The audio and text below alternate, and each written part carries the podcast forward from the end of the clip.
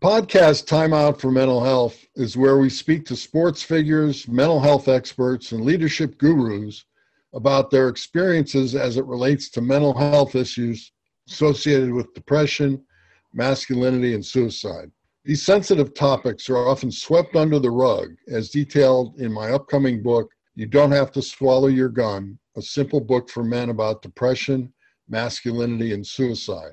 Getting a handle on a man's masculinity will improve relationships, both personally and in the workplace. Everyone needs some support to ask for help when they feel off or a bit disoriented and foggy and don't know what is really going on with them. If they do not seek help, their behavior can turn dangerous, including alcoholism, drug and pill addiction, anger, fighting, violence, and in some cases, death by suicide. On Time Out for Mental Health, we want to uncover these issues so men and women can live a happy and healthy life, even though they do suffer from mental health issues.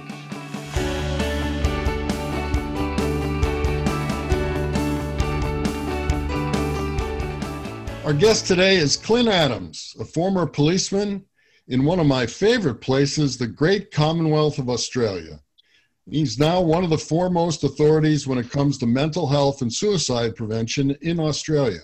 Clint has a diploma from the University of Sydney concentrating on rehabilitation counseling. He also has vast experience in human relations for many companies throughout Australia. And now, like myself, after years of working in business, Clint has switched gears and is now being of service to others having issues with mental health and death by suicide, which is just too prevalent in our world today. We're honored that Clint is sharing some of his time with us. Clint, how are you doing today? I'm doing pretty well, Tim. Thank you for that good introduction. Much appreciated. Well, that's you, buddy. I'm glad you're here. I noticed, Clint, that you're now working as a director of Blue Flame Projects, a consultancy firm which designs resilience, leadership, and mental health programs to implement in the workplace. All of that kind of piques my interest. Can you tell us a little about everything you currently do? Yeah, sure. Look, um, if we backtrack just a little bit, I guess um, my, my, HR roles, I originally started many years ago uh, studying psychology with the view, and this is in the days of Silence of the Lambs, shows my age a bit, but um, I got really interested in criminology and, and that kind of thing back then. And, and over time, I, I kind of used my psych background and became a counsellor along the way, and, and I did a lot of police work and stuff like that, and, and was designing some programs for the police in tactical disengagement, you know, um, uh, that first responder kind of stuff. Anyway, I won't bore you with that details. Then, then later on, I went into HR roles, uh, human resources roles, as, as you pointed out, with a view of change management, and part of that became health and well-being and all those kinds of stuff. So I used a lot of elements of that in designing programs more, more in the workplace working with adults you know change management leadership development that kind of stuff. And then essentially over time i, I kind of designed more programs for, for bigger teams. I worked with bigger organizations and then, and then i was doing a lot of this um, this kind of work where i'm dealing with teams and leadership and that kind of stuff. But in a nutshell what, what kept bug, bugging me in one of my roles, I, I had access to a lot of information um, in a healthcare facility, big healthcare facility, had community health and all that sort of thing. And, and what really bothered me was the statistics on how young people were on antidepressants, how many young people that attempted suicide were getting psych help as a result of the attempts, and all these kinds of other spin off things that, that kind of come with with young people having issues and trauma and all this stuff. So I, I kind of back, this is going back a few years, I, I started thinking of ways I could help with using my psych background on how we could maybe do earlier intervention with, with kids at school. And so essentially, fast forward to where I am now, I wrote a book along the way which was about helping with a, a child who's being bullied and suicide prevention.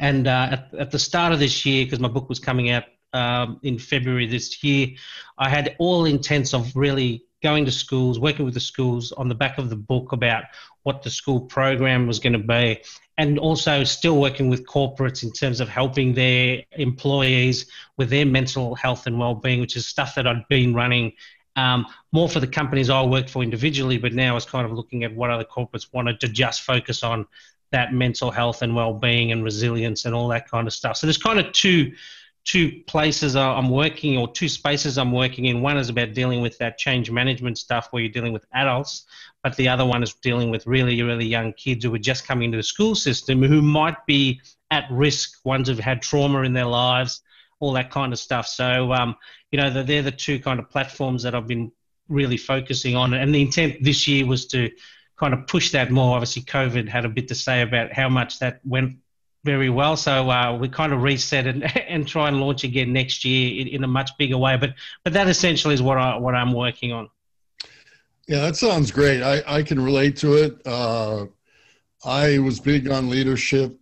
I've taught leadership training, and uh, uh, and then I found, you know, myself writing a book as well about my experience with depression, and I noticed how men have a difficult time talking about their feelings and emotions. And, you know, in my research, I found 300 million people in the world have depression, but only half of those get, get help.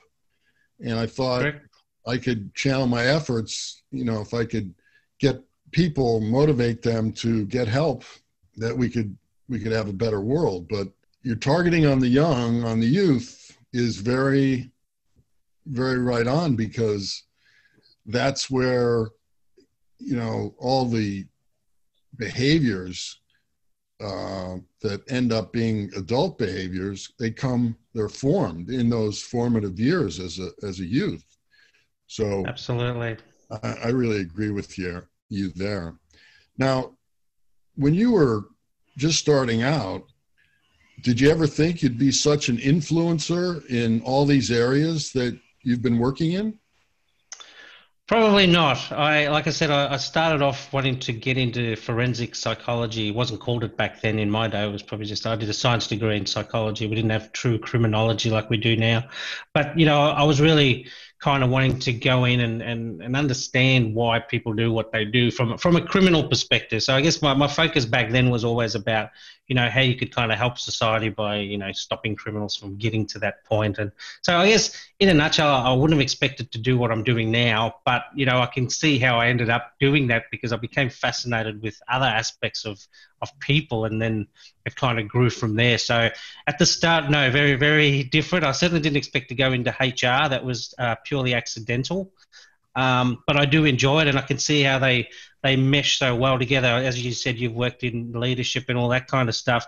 You'd be aware that you know people with good mental health uh, tend to be better managers, be better leaders. Um, you know, certainly if, if someone's really struggling, um, they're not as productive, they're not as focused, they're not as um, inspiring to others. They kind of have to get themselves into a better headspace.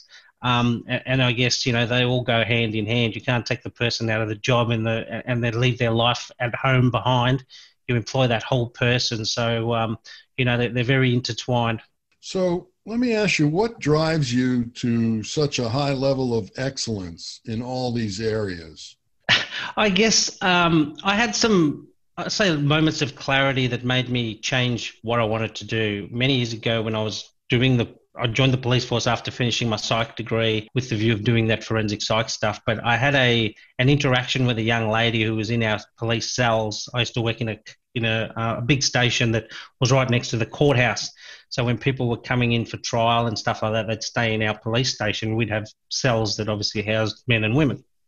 Um, you know, luckily there's not as many women as, as men in, in there. We obviously want to have as little as possible anyway. But generally speaking, a lot of times there weren't many women in those cells at that time, and you could potentially house them for up to a month, depending on how long their trial goes for, and that kind of thing.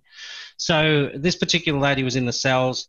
Um, she'd basically been in and out of you know a little bit of time in prison, not too much, but this time she was she was a heroin addict, early twenties, had um, some issues where she'd been caught and now she was definitely going inside for what she thought was going to be two or three years.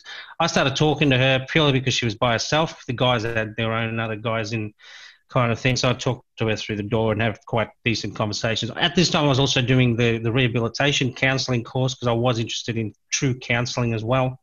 And then just getting on and talking to her about, you know, ways she could change her life around and what she needed to focus on and taking the time. She had a young child and all this kind of thing. And so, um, you know, I'd spoken to her for about a good part of a week, came back one day and she'd obviously been sentenced and, and off to prison.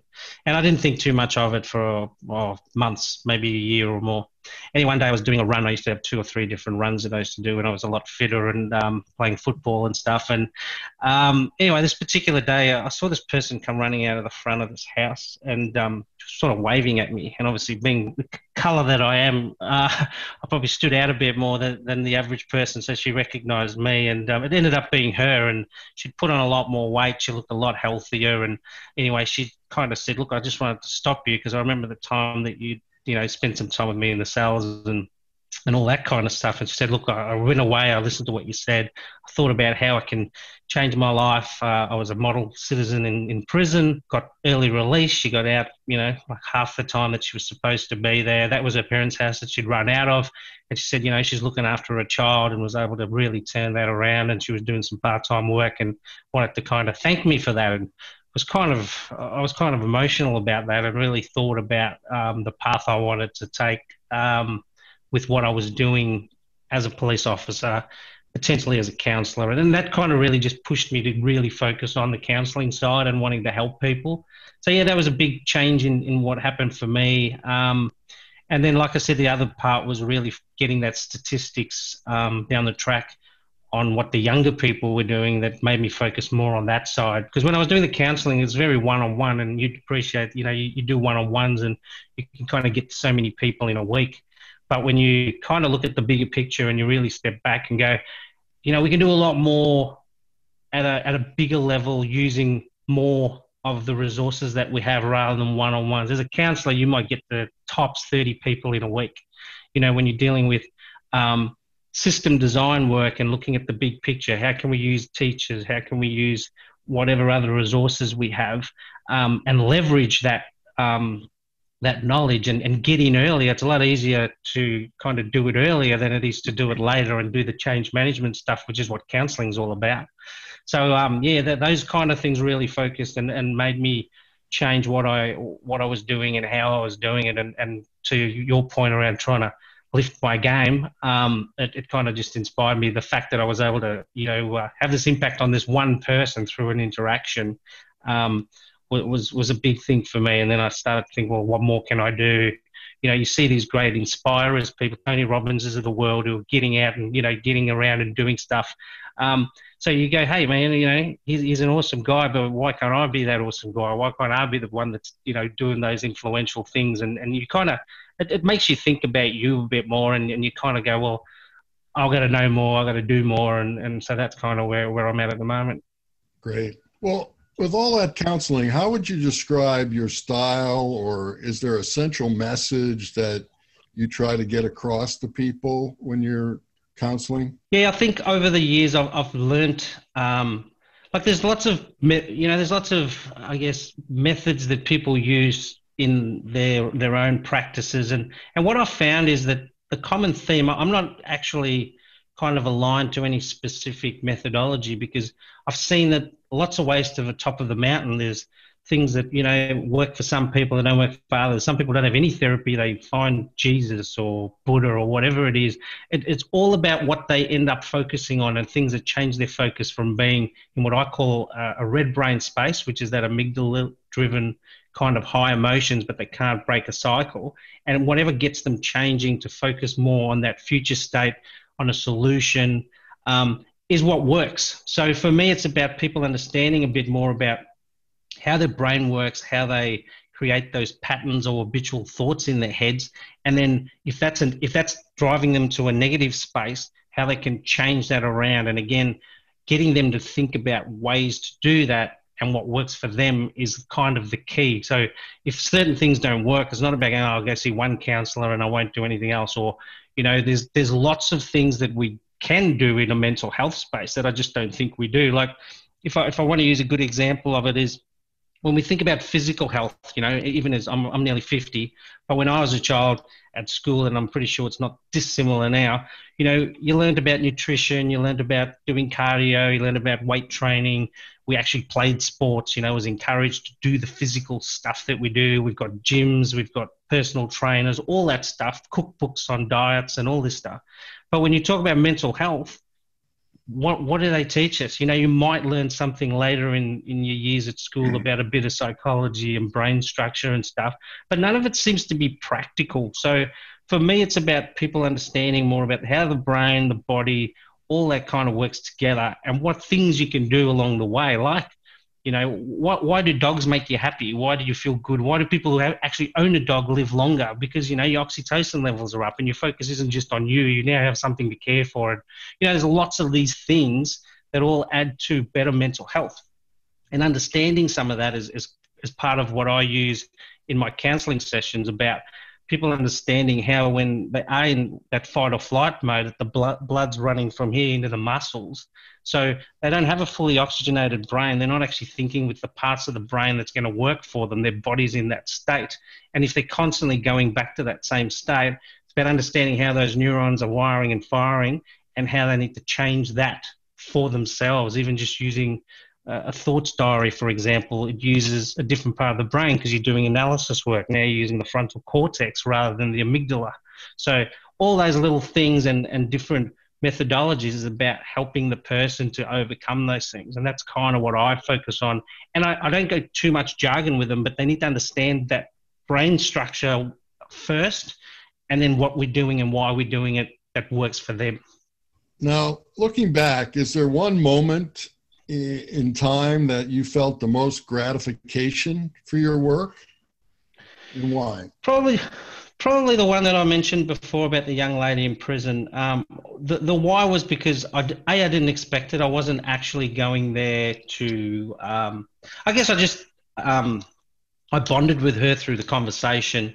You know as a police officer it can sometimes be easy to look at a person who's a criminal and and have a, a, a, negative view about them and, and kind of go, you know, there are no hope. She's a druggie. She's whatever.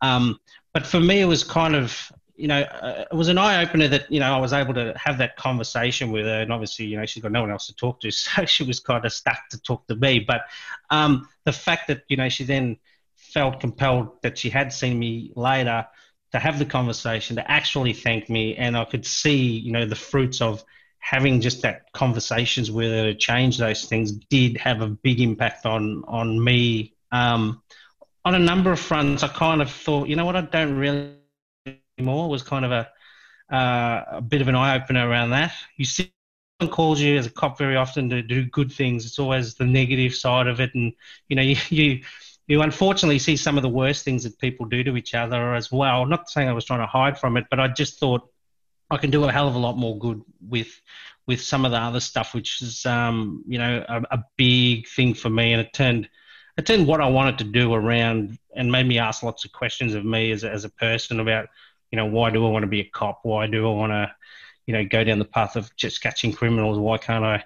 Let, let's prevent some of the criminals. Can we do more good doing that kind of stuff? And if, if we turn it, you know, I mean, criminality and and violence and all that kind of stuff that kind of go with that. You know, a lot of that starts with those early pieces with kids who, you know, they're, they're, disadvantaged. They come from a house of violence. They don't know any different. They treat it like that. They feel rage and anger and all the stuff that go with those things. And then, you know, they take it out on other people and then they end up in prison. And so part of that whole big picture stuff kind of also made me really focus on, on looking at it at a bigger level, even though it was one interaction with one person, made me think bigger out of that. Well, let me ask you a lot of that stuff's very heavy, very kind of negative behavior. Did you ever come home after work and you just felt that this work was overwhelming and, and just too challenging for you? To be honest, the, the thing that'll surprise you probably the most about this, I, have seen a lot of uh, suicides, I've been to deaths, bodies, all that kind of stuff the one moment that stuck out the most was going to a SIDS death. So a young girl, I still remember her room. I went there with my partner, and I remember this young lady's room. She was only two or three, um, and and you know that really hit home for me. There was this young child who died for no reason. Um, parents didn't do anything bad. Good home, all those things. And you know, when I was there, because the father tried to resuscitate the child in the, mor- in the morning when he tried to wake her up, then you know we've had a whole house full of people all the relatives were there and they're carrying her around and you know you got to try and go you know we have to treat this as suspicious until proven otherwise so you know it's it, it was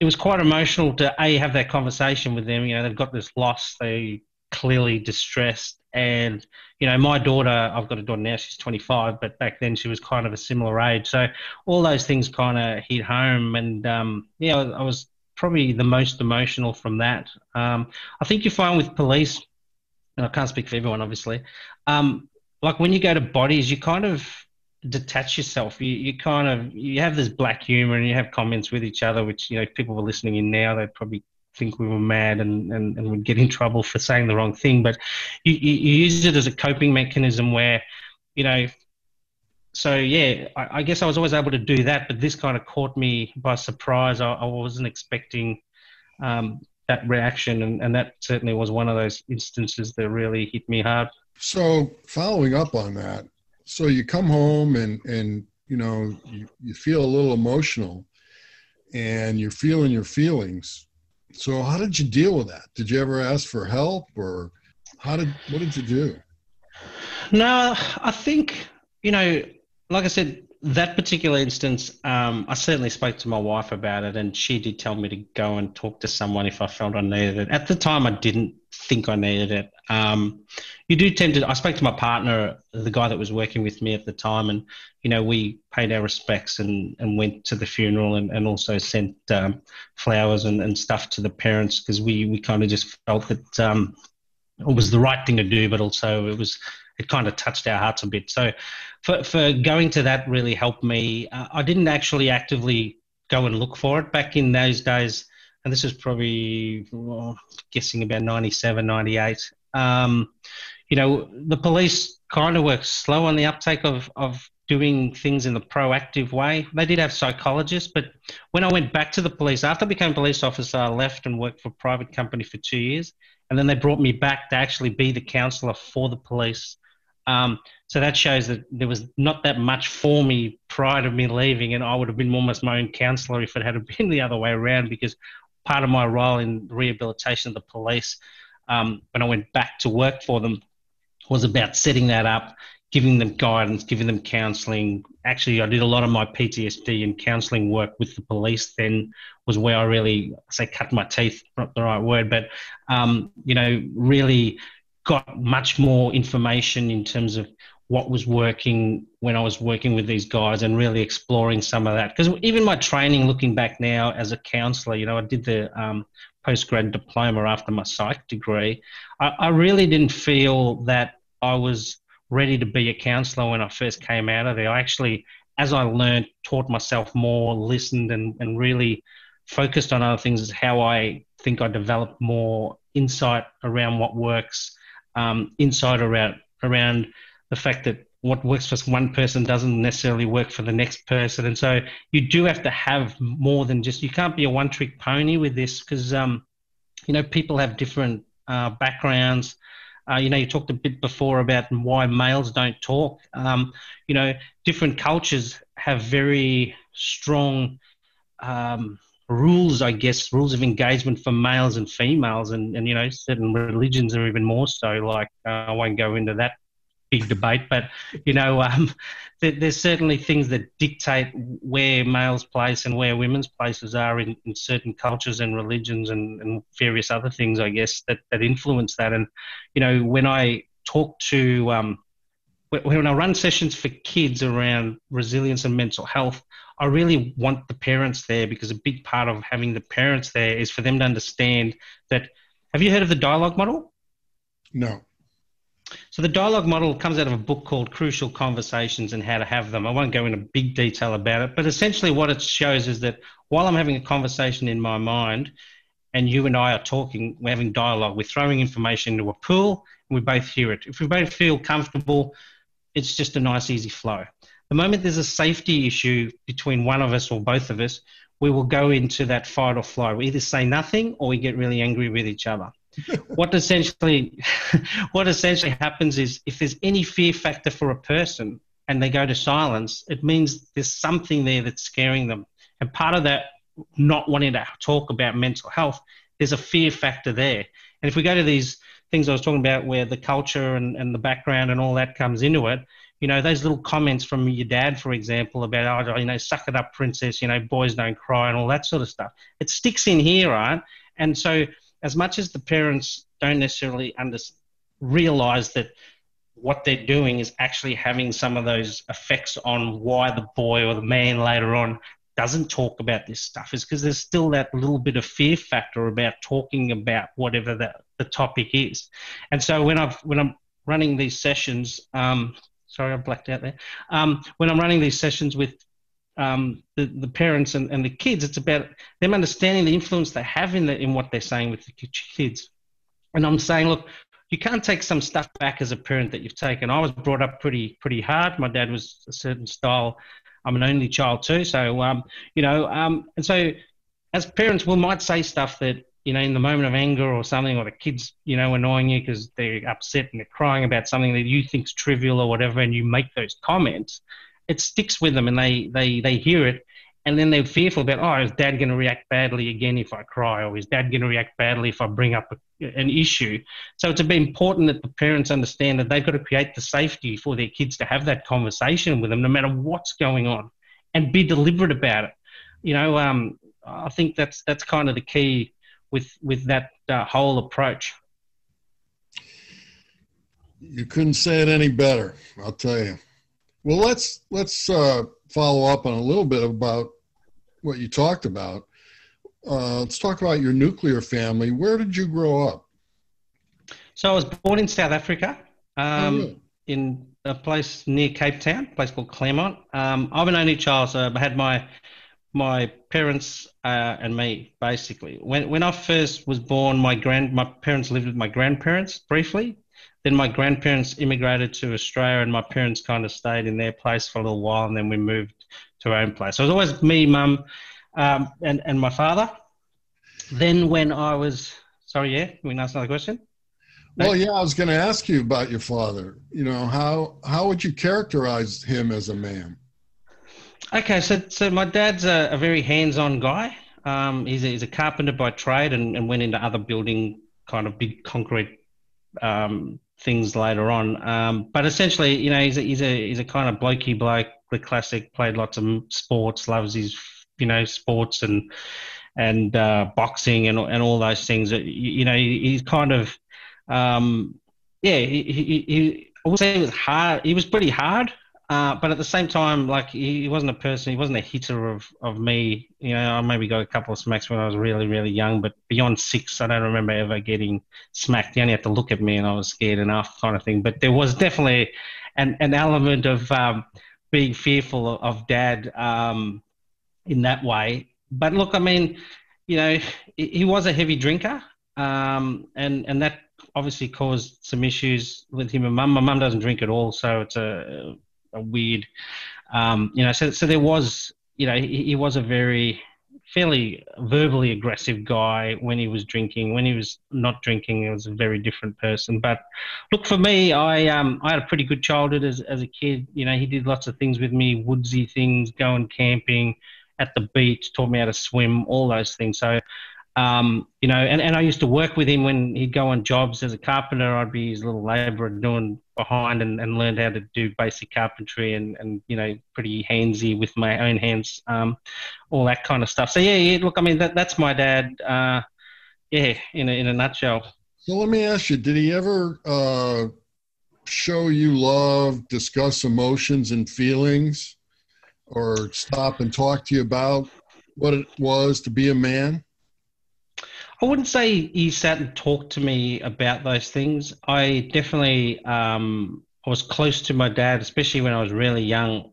Did everything with dad. In fact, when dad wasn't there, I'd be upset, um, as people pointed out. And you know, he'd carry me around on his shoulders whenever we were walking. So I, I did get to spend a lot of physical time with my dad. Um, you know, like I said, taught me to swim, taught me to do things like that. Um, as I probably got older, I, we probably drifted a not say apart a bit more, but um, you know, there was there was some elements about his drinking that that probably didn't go so well with with me. Um, I was involved in a couple of accidents where he'd been drink driving, and this is going back a little bit. Uh, and I think in the back of my mind, um, I did used to hate like there's some how do I put it? There's some episodes where I knew Dad was finishing work. I knew he drank, and then he would drive. And um, you know, as a kid waiting at home, as an only child, I got no brother and sister, so I'm waiting at home, thinking, you know, it was this time last year that we had a car crash, and you know, Dad nearly killed me and him. Um, so you know, those kinds of things go through your head as a 12 year old or 11 year old at the time, and and and I probably resented him a bit for some of that stuff, um, which kind of, you know, I had a, I spoke to some people years later about this, and and then I kind of, you know, when, when you, as I'm going through my own kind of lessons of of counselling and thinking about how I feel about things, I kind of came to the realization that I probably did. Um, not resent him, but it, it, had an effect on our relationship. And so, you know, I've come to peace with that in my own head. Um, but at the same time, back then and looking over the years, you know, it does have an impact, and, and I've, I've got certainly better at dealing with that later on. But again, it's you know, it impacts. Yeah, yeah. Let me let me drill down a little on masculinity. Growing up with your dad and and how he was around you, do you think that influenced your view on masculinity and what it was to be a man? Look, um, yes, it definitely did. Um, one of the things about my dad, which always sticks with me, is his respect for women. He always told me if you do, if you don't do, if there's one thing that you do that you know I wouldn't be happy if you hit a woman. I'm going to hit you. Basically, is basically the, the short message of of what that is. So, you know, I, have never seen my dad raise his hand to to my mother or anything. Like I said, you know, they all have arguments. He's verbally abusive when he's drunk. But one one thing um, that was always like, drilled into me was about you know not hitting a woman and, and taking anything out on a woman physically. So, you know, that that, that part always resonates with me, and, and it still does and and certainly I part I wouldn't say the same things to my kids, obviously, in terms of beating them up if they hit a woman. But at the same time, I, I certainly instill that that there's that respect for for anyone really, not just women. Um, so yes, that may had an impact on me. I, I think I, I still remember a conversation that my mum and dad had where you know.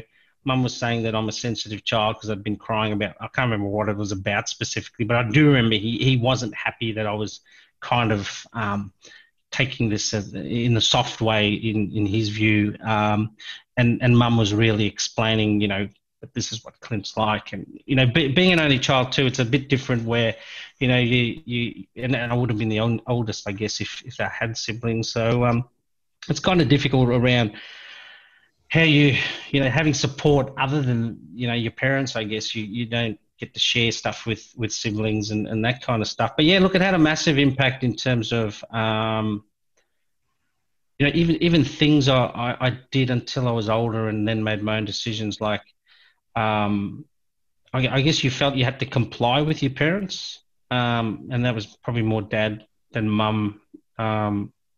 So yeah, the, you know, like me, even just church and religion and stuff, you, you, tended to to follow the rules of what was expected, and and you didn't challenge anything. So it does it does affect that side of it as well. So, you know, with those masculinity norms that we all grew up with, you know, our fathers, they didn't know any better, and and certainly the media has glorified, you know being tough and taking it as a man, don't be a sissy and all that stuff. Do you think yep. do you think that that affected you when it came time for asking for help like when you would come home from a, a, a tough day at work and your wife was saying, "Hey, you know, you ought to think maybe, you know, to get help if you uh, if you think you need it." And you're you told us that, hey, it, at first you didn't you didn't think you needed it and you could handle it. So, do you think that that masculinity norm that your father really was teaching you by association, do you think that influenced you asking for help? Look, I, I, I think it did. Um, what, what, I know, I know um, you know, one of the things that um, I guess looking back you know, the, the, the times where I've had tough times, um, really tough times, I have kept it to myself. And there's times where you go, um, and, and I guess you, you, you think you can deal with it and you, you feel like, you know, like the, yeah, there were times where like I've, I've been to the point where I've, I've felt under stress uh, at various stages to the point where you know I'm, I'm literally going to throw up in the street type of thing, and and then I I kind of do the self talk, and this is going back before I kind of knew some of the stuff I know now, and and that's part of the getting to the point and knowing that this stuff can help you, is then just kind of digging into yourself and, and going, you can do this, you can, you know, and, and you're right. I think it, you know, I, I can't put a finger on why I didn't go and see somebody, but I dare say that's probably in the back of my mind of why. It's like you don't want to share your problems. You don't want other people to know your things. Um, my parents, even looking back, growing up in South Africa, was very much because um, I'm a dark South African. I'm, I'm, what they call a Cape coloured in South Africa, and for people that know about apartheid, um, many years ago, South Africa's you know black and white segregation component was pretty big politically around the world, and um, the closer you were to being white was kind of the ideal, and we were in the middle, so we weren't completely what they call blacks, but we were certainly Cape coloured, so we weren't quite white kind of stuff. So there was there was elements of um, how you project yourself out to the world and, and what you're seen like. You always have to dress the right way. And it was very much about the persona you put on. And I think the same came across in terms of what you are as, as, as a man and as a person is that, you know, no one else should know your problems. So it's kind of, it's related to the, to the masculinity, but it's also related to the image you're supposed to project as, as a person in, in South Africa, and, and, and that was you know very much entrenched in me. Like you know, I can't go down the street wearing old clothes and, and looking the wrong part because someone might see me like that. It still sticks in my head. So, you know, those things influence um, how you expect it to behave and, and, and certainly the masculinity side is definitely about not showing weakness and, and not having it's almost like don't give someone else ammunition to come and whack you with later. So you know you, you and when i talked about that fear factor of not having a conversation i think that certainly sits there that that's just another thing you don't want people to know about you. So you know they're going to take advantage of that in some way shape or form. Well yeah that's um I talk about that in my book about you know when when people don't um, they don't get help and they might have some mental health issues they that's when risky behavior kind of appears whether it's alcohol or pills or drugs or fighting or whatever it may be. And I know personally, I was abused as a child. I didn't realize this until I was uh, away at school, but you know, I was verbally and emotionally and physically abused, and that started me to fool around, you know, with alcohol and drugs, and I didn't, you know, it wasn't until you know maybe 10 years ago that I really asked for help. And I think that mm-hmm. back that I was affected by those masculinity norms that my father associated with and and I think a lot the media has has kind of brainwashed me about that. Now you said you don't remember getting smacked uh, after about age six, which is I think that's great. I think it's kind of healthy that you know yeah. that, that didn't continue thank god. So did, did you ever display any risky behavior as a child growing up uh, with alcohol or drugs or stealing or? Yeah i think more, more the more the alcohol. Um, like i probably started drinking around 15 16 years old playing football. Um, my dad would offer me a beer at home. Um, so you know it wasn't at the time you don't think about those things as being good, bad, or indifferent. You kind of look back and go, "Was it the right thing?" I don't know. I probably would have drunk even if he didn't kind of do it. And I'm sure I don't know what age he started drinking, but it was probably around the same time or, or earlier. So um, yeah, look, al- alcohol uh, certainly played a big part in in my you know early teens, late twenties you know, I still have a drink now, but certainly, um, you know, uh, drinking to excess where, you know, you're throwing up and, and being sick and that kind of stuff, those days are long gone from me now. But, you know, it certainly was a big part of, of your life. Was I doing anything crazy, risky? Probably not as much as um, other friends of mine. So unfortunately, I lost one of the reasons I wrote my book too was I lost a friend of mine in his early 20s who I played football with. And fortunately for me, I, I didn't follow the same path. We played football together. He used to smoke a lot of um, of marijuana, and um, you know, ultimately, it, I think it had a massive impact on him suiciding. He hung himself at the age of 23 or 24, and um, you know, I obviously drank, but I didn't use that, and and certainly, um, I'm glad I, I didn't. But I think you know, certainly in terms of lessons learned for myself, I make sure with my own children, my two, you know, they they're not users of drugs. They're very minimal drinkers. Um, you know, it's kind of scary that my wife and I are the party goers when it comes to, to that compared to my own children who are in their 20s. So that's a good thing. Um, but yeah, look, I, I think um, it's hard to kind of put a finger on it, isn't it? Because you, you, when you think about it and reflect upon it, you kind of go, well, how did I become who I've become? And then you go, okay, you've had these influences in your life and, and that kind of stuff. I mean, my parents only live an hour down the road. I see them quite regularly and, and it's, um, you know they're they're very supportive and, and my dad doesn't drink anywhere near as much as he did before and so there's you know we all learn lessons along the way and, and I guess it's it's about not creating a pattern and keeping that pattern going and, and that's that's kind of what I used to worry about when I used to go into houses and see those kids that are disadvantaged, that they don't end up being just like mum and dad and they raise the same kids as them and they bring up the same stuff and, and, and that yeah. they can at least kind of break that cycle a little bit. And, and to your point around, you know, when you're young, you don't necessarily know. Like I, I look back, I, I, was sexually abused by my uh, a family member, not my dad, but um, you know, looking back, um, it probably didn't affect me as much as what other people think it should. Like I've talked to people about it since, and they go, "Oh, you know, you would have been horrified," and, and I was like, "Actually, I wasn't horrified. I was kind of, I wouldn't say it was, you know, I was probably too young to understand because I was a child. Um, they weren't that much older than me, three or four years older. So, um, yeah, I guess you know, like my wife gets more upset about it than I do because I'm like, it's ancient history. I don't I don't give it much thought. I don't worry about the person that, that did it. Um, I don't let it bother me at all, really. And, and it probably sounds wrong, but it, um, I, I, guess I made that decision for whatever reason, and, and I've been okay since. So um, it's a hard one with trauma because you know you deal with people in trauma, and some people have similar experiences, and it's you know horrendous for them, and, and they can't move on. And, and I guess that's you know kind of why it helps to talk to the right people who can maybe get you over the line, and that's the key. Yeah. Well, I'm a big football fan too. I follow Manchester United. And okay. I'm a Cristiano Ronaldo fan because he played there, and I I actually saw him play there. And wow, that's awesome. He just posted something. He said, "I think it's good to be an emotional person."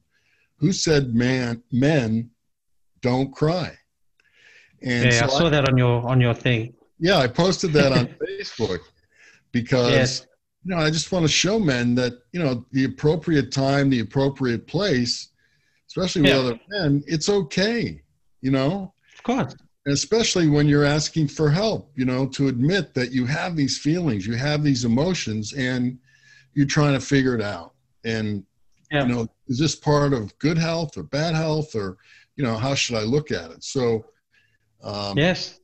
I, am glad that a guy like Ronnie here is taking the best and just saying, "Hey, it's okay." Yep. You know? Exactly. So with everything that you had growing up, did you do you ever think you were challenged by depression or any kind of mental health issues?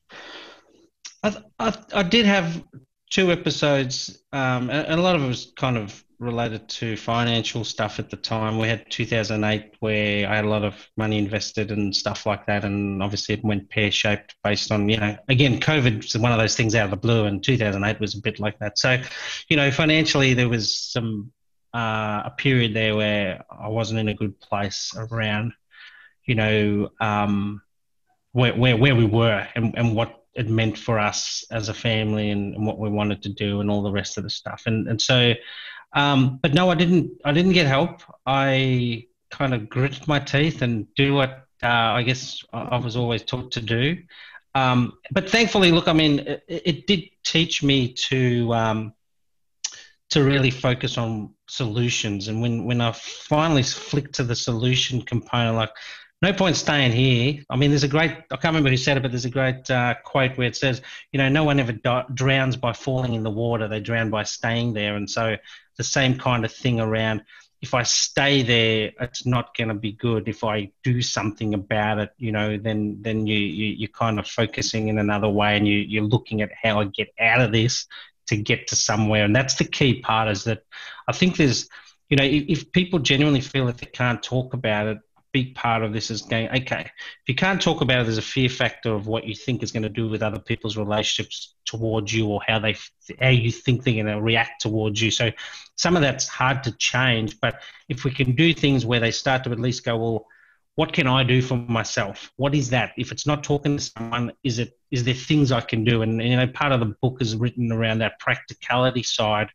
Um, my current book, I'm, I'm working on a second one now, is focusing on almost like a, a self help book on physical, but you doing it for the mental side, like I say, using the same analogies, going, well, you know, what are some of the things you can do if you don't feel comfortable talking to people?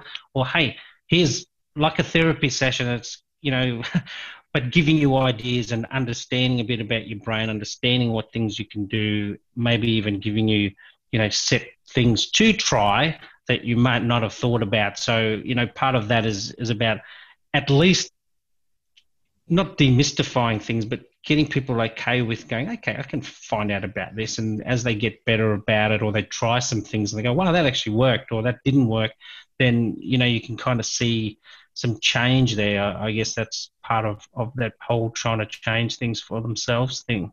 Yeah. Well, now you have children, so you're a father. And how do you think you are as a father? Are you easy? Are you tough? You lose your cool? Do you yell and scream? You show your emotions, show love? Tell me a little about I, that. Yeah, I, think there's a there's a diff, there's a few different Clints in, in that whole 25 years. That's how my daughter is. She's the oldest. Um, look, I, I probably early on in my police career, my wife pointed out that I was a lot angrier than I used to be. Um, I wouldn't yell at the kids per se and take anything, but I, would be angry in general. I'd be, you know, yelling at other drivers on the road and probably, you know, um, way more than I should be. It's not just the normal, oh, you cut me off, I'm not happy, that kind of stuff. I was probably getting to the point where it would really um, hang around a bit longer. Um, looking back, I think, you know, I, I spent a lot of time, I was, I guess the, the, the, big thing from my dad's perspective was, you know, he spent a lot of time with me. We played a lot. We went on drives. We went to the, and mum was with us too. So I shouldn't just say it's about dad, but my dad did a lot of physical play and you know um, even now when my dad sees kids he's always a real kid lover. He'll pick up little kids and they'll swing them around and you know they just levitate to him because he's that kind of um, boisterous kind of guy. And, and and I guess that's always been a, a, thing I've done with my my kids when we've always done holidays as a family. We do push walks. A lot of physical things um, you know, fitness things that you would naturally do but involve play, swimming a lot, snowboarding. We love snowboarding. And, and my kids love doing that stuff even now with us as, as adults. You know, they're in their 20s. And so I think that's a positive. The negative side is, you know, I'm probably a bit like my dad. If I'm drinking too much, I can be a bit silly in terms of verbally silly, saying stupid stuff. And, you know, never, been, again, never been physical with the kids. Um, as in physical uh, hitting them or anything like that. But yeah, I mean, if I could have it all over again, there's, there's certainly aspects of that, the anger, um, and and I, I, think I I probably would have more conversations with them about them growing up. I think we've had a couple of deep and meaningful, especially with my daughter. She had some tough time with bullying at high school, and we really did say, hey. If you've got any problems, come and talk to us. We don't care what happens we actually moved her out of the school straight away. We didn't muck around with that. So it was one of those non-negotiables. I don't want to find out the hard way. I made a mistake by leaving her at the school. So, you know, we made some big decisions. It was disruptive for the family, but we just made it happen. Um, so it was important that that kind of just said to her, hey, this is way more important. And, and we're pretty comfortable that they would come to us with anything. So creating that safety for them to talk about things uh, was a bit more deliberate after that particular episode with my daughter. Um, but from a masculinity side, I probably haven't really, uh, and if I had a chance to do it again, I probably would spend more time with my son where it's just me and him. We probably don't have a lot of just me and him time where, okay, let's go out with the boys kind of thing. Um, you know, which which I think is important. I think it's it's having said that, I've got some good role model friends who um, used to come over and their families would come over and we'd see each other. And so he did get that, a fair bit of that interaction. He's got good relationships with those guys. Um, so, but yeah, me and me and him per se, it might be something that I, I probably should do a bit more of. Because um, I, I know I enjoyed it when I did it with my dad. I've been on a couple of trips with my dad and his friends many years ago, and you know they teach you how to make fire and you know chop wood up the proper way. And, you know, I teach him little things like how to barbecue properly and stuff like that. So, um, you know, you, you, do little things, but I probably haven't been deliberate about talking about the masculinity side and, and, and that kind of thing. So you've had a lot of great experiences in your career and, and personally. Um, what have you learned from all of these experiences and, and would you have done anything differently? Oh, I think you always want to do some things a bit differently. Um, but look, for for for me, um, the, the the best experiences have been more around um, traveling. Not see w- w- early on in my career, or sorry, early on uh, coming into school. As I said, you know, you're influenced by your parents on what you go into. I went to university. Looking back. Uh, I probably could have done things slightly differently with, with what I studied. Um, in the end, I finished my psych degree. I didn't actually enjoy the degree itself. I thought I would. Um, looking back, you know, I, like I've actually, my son started university a couple of years ago and it wasn't for him. And we were just like, it's okay. You don't have to do university, but you're not going to sit on your bum doing nothing. So, you know, if you're going to do something, go find a job kind of thing. So he did, and he's doing really well. But, you know, for me, if I look back now, university taught me probably how to think a bit more, but not necessarily the content was fantastic for what I, I, I got out of it. But, um, you know, um, there probably some key things that I might have changed a little bit. In terms of, look, I've been married 25 years only this month, so, um, you know, I'm pretty stable in my relationship with my wife, and we have a great relationship. Um, you know, we do a lot of things together, and, and so I probably wouldn't change too much in that space. But look, in my early days, I was probably, um, you know, before meeting my wife, I was probably a bit more going out and just, you know, drinking too much and, and, um, you know, trying to, trying to get with girls as you do and all that kind of stuff. So, you know, there, there's probably some things there that wasn't the best behavior, but I guess it's also you, um, finding out about yourself and, and I guess your own sexuality and your own, um, you know, finding your way in the world. So there, there's definitely lessons learned all along the way. Um, but look, one of the key things I've learned for myself through this whole journey with the psych stuff, working with people and all that kind of stuff is about not allowing your strong emotions to dominate. I think, you know, understanding that you have them is fine and that they're there to kind of give you some insight that something may not be right. But if you get stuck, that's when you've got to do something. If you're constantly going that high emotion, whether it's sadness, whether it's anger, whether it's, you know, depression, all those things is where we, we can help each other a lot more around making sure people realize that they're stuck. Because sometimes when they don't, and this is where the body chemistry, as you know, works against you when you're feeling depressed these different things change in levels, and so your cortisol levels go up, and that doesn't means you don't want to go and see people and all this stuff, and then it all compounds with each other. So then, you know, you start thinking, oh, people, no one cares about me, so then you get more depressed, and then you kind of talk yourself into a bigger spiral. Or so, you know, those kinds of things are things I've learned that um, I probably wouldn't allow that to happen to myself uh, going forward because I kind of know enough now about how to change where I'm at. You can't change things happening. I know people are going to die in my life. I've got a 17 year old Staffordshire Bull Terrier, and you know, we're going to be heartbroken when he goes. But you know, you, you know that the big show goes on, and, and and how we deal with those things, and prepare ourselves is, is, is a key part of, of life. And, and, you know, at the end of the day, experiences, you mentioned experiences, have, have, everyone can have lots of experiences. They're not all going to be great, but it's all about being human, being males as well. You know, I think that's a key part for young males is understanding those emotions are there. We all got them. Why, why would we have them and we, we're not allowed to cry and all that kind of stuff? So, yep. you know, it's about just not getting stuck there and, and letting it dominate you as a person. Good. All right, one last question. How sure. how do you describe masculinity? It's a tough one because um, I think there's a slight difference between masculinity and manhood.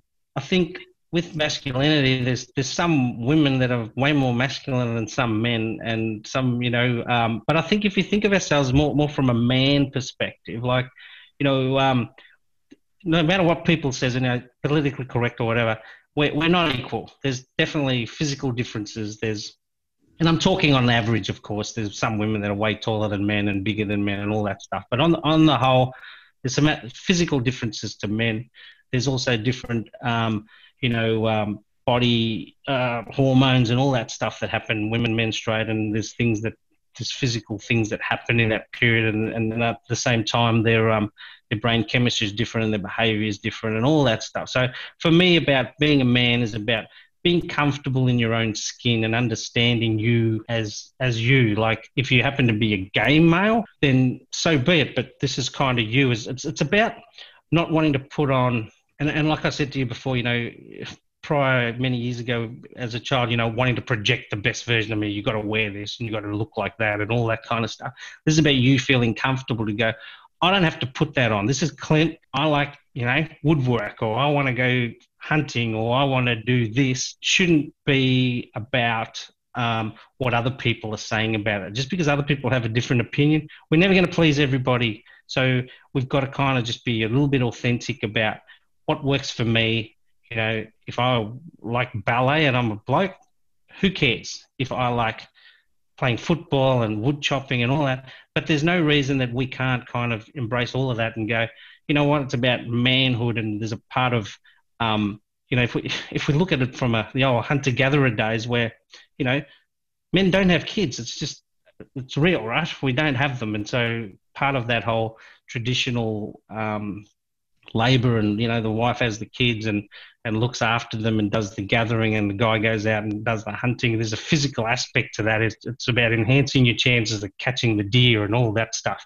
So i think there's there's an element of of that natural kind of order of of things back in the day that still sits with us.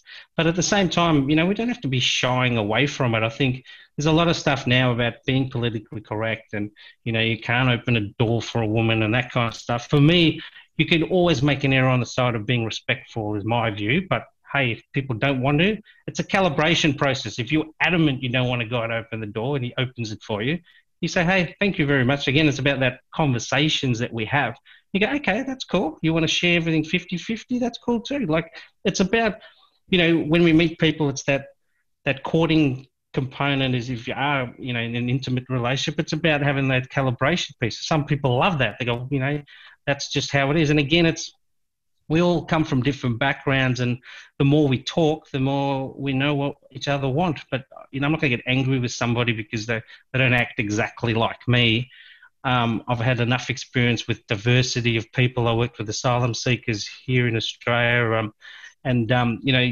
very different backgrounds and cultural thoughts about lots of things that certainly not the same as what I think. So, you know, same with with masculinity. I think um, it all comes down to the person feeling comfortable with themselves as a man uh, as a young boy who wants to be a man and, and, and, and figuring out what's best for them. The bottom line for anything, in my view, in my philosophy, is you know, if you're not hurting people and you're here to help people and, and, and that's the best you can do, you know, you're, you're, you're up there with, with the best people in my book is about, you know, um, just doing good rather than hurting anybody. You can do whatever you like as long as you don't hurt people is, is what I think about life. So Good. I guess that probably covers masculinity too.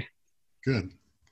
All right. As as you can see, Clint's story is quite remarkable. He's a self-made man of courage, bravery, and he gives to his community. He's a true role model for our world today. We're honored to have had you on our podcast today. Any final thoughts before we go?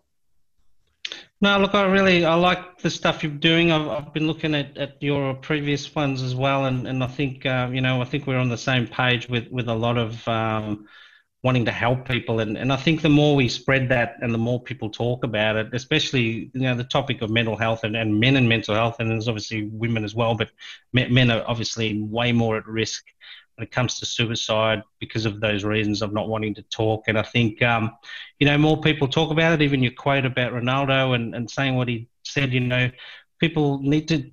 It's it's great to have awareness, but it's also great to then explore past that awareness and go, well, what other things can we do to help those people get through those tough times? Because they're going to come, but we just got to be ready and be okay that it'll come and I can move through it, and then I'm good.